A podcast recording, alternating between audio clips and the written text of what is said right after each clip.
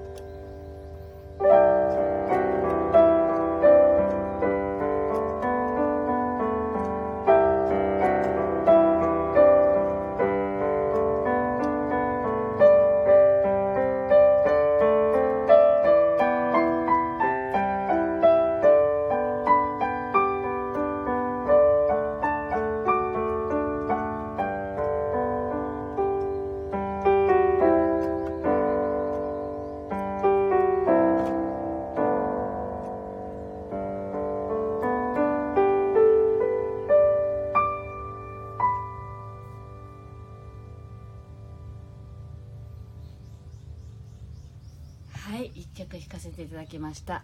アンネイさんと読むのかな？おはようございます。といただきました。飛行機雲さんからもねおはようございます。呼吸を整えながら聞きます。といただきましてあとかこさんからおはようございます。あかねさんがピアノを弾いたら梅雨の空に太陽の光がかっこ笑いって書いて ねえなんかあのー、そう皆さんありがとうございます。えっと、こう弾いていたらなんかね緑がすごく喜んでいるっていう映像だったのでまああっちに入っちゃったってちょっと私は思っているんですけどあの自然としてはすごく嬉しいことなのかもしれないなと思いました。周りにねいっぱい木が木とかねあの緑がいっぱいありますのであのその子たちは喜んでいるみたいです。でまあ心なしかねあのセミの声がたまに聞こえたりしていてあの私あの自然の音をね採取して曲に乗せるっていうのをしてるのでセミの声がもう入ると音取りが全然できなくなってしまうんですね。あの全てにセミの声が入ってしまってもう夏の曲しか作れなくなっちゃうのでもうあの本当にあと数日が勝負だなと思っているところです。はい。というわけで今日ね テーマまで話せるんだろうか。今日テーマをあの正直に生きるっていう形にしたんですけどね。あの5月4日のお休みの日にあの久しぶりにディズニーのね映画の実写版で「ムーラン」という映画を見たんですね。あのアニメは見たことあったんですけど実写版でもこう見ていたらこう何だったかな？忘れるっていうね。あの勇気とあとは何だったか忘れけどもう一つ真実っていう言葉がすごく出てきて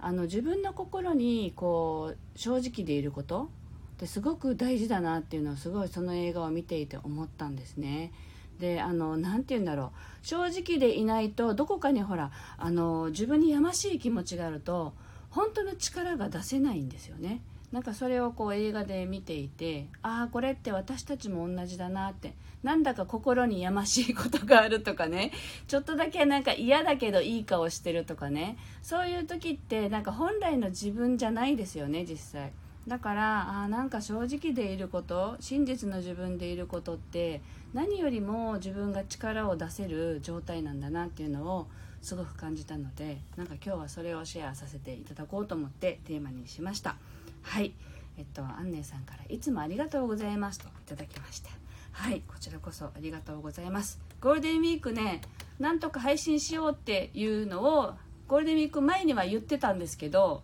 突入したら全くできませんでした。なので、まあ、気をね取り直して、ね、いつもの通り平日に配信します。はいわかめちゃんからも「わーい久しぶり」といただきました。ありがとうございます。では皆さんあの今日のテーマに沿ってですねあのあなたが正直で真実の自分でいられるためにあのそういうねなんかなんかわだかまりとかねやましいこととかをこの曲を聴きながら全部こう流していけたらいいなと思いましたのでそんな感じで聞いてください。聞かせていただきます。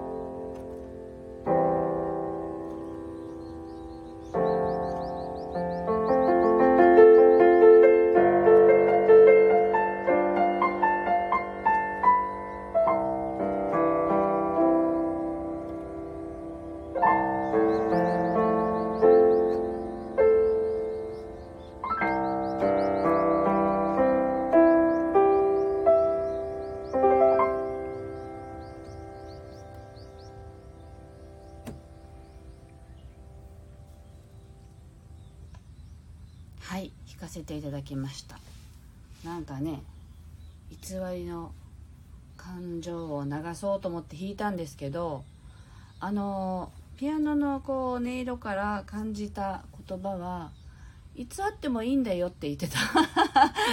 あの偽ってもいいんだって偽ってもいいんだけれどもその偽ったことに対してなんか罪悪感とかがいらなくてねあ私は今は嫌なんだとか嫌なんだけどいい顔してるんだとかなんかそういうものをしっかりと自分であの悪いことじゃなくてこれが私の本当の感情だっていうのを自分でしっかりとあの感じていればいいんだよってなんかそういう感じでしたね。なのでまあいざという時ここぞという時にはねきっと皆さん自分でやりたいことを多分やってらっしゃると思うのでその時はきっと何の問題もなく力を出し切れているんだろうなと思いながら最後まで弾かせていただきました。はい。というわけで今日もお届けしてきました。で最後にこうアンネさんからね「ムーラン見てみます」って。そうぜひ見てみてください。やっぱりなんか私結構ディズニーの映画って好きで、まあ、子供と一緒に見ることが多いですけど結構言葉に注意していてみると割とこういいメッセージがあるなぁと思っていてですね。はい。なのでおすすめです。見てみてください。はい。というわけで今日はここまでになります。今日もね素敵な一日をお過ごしください。ありがとうございました。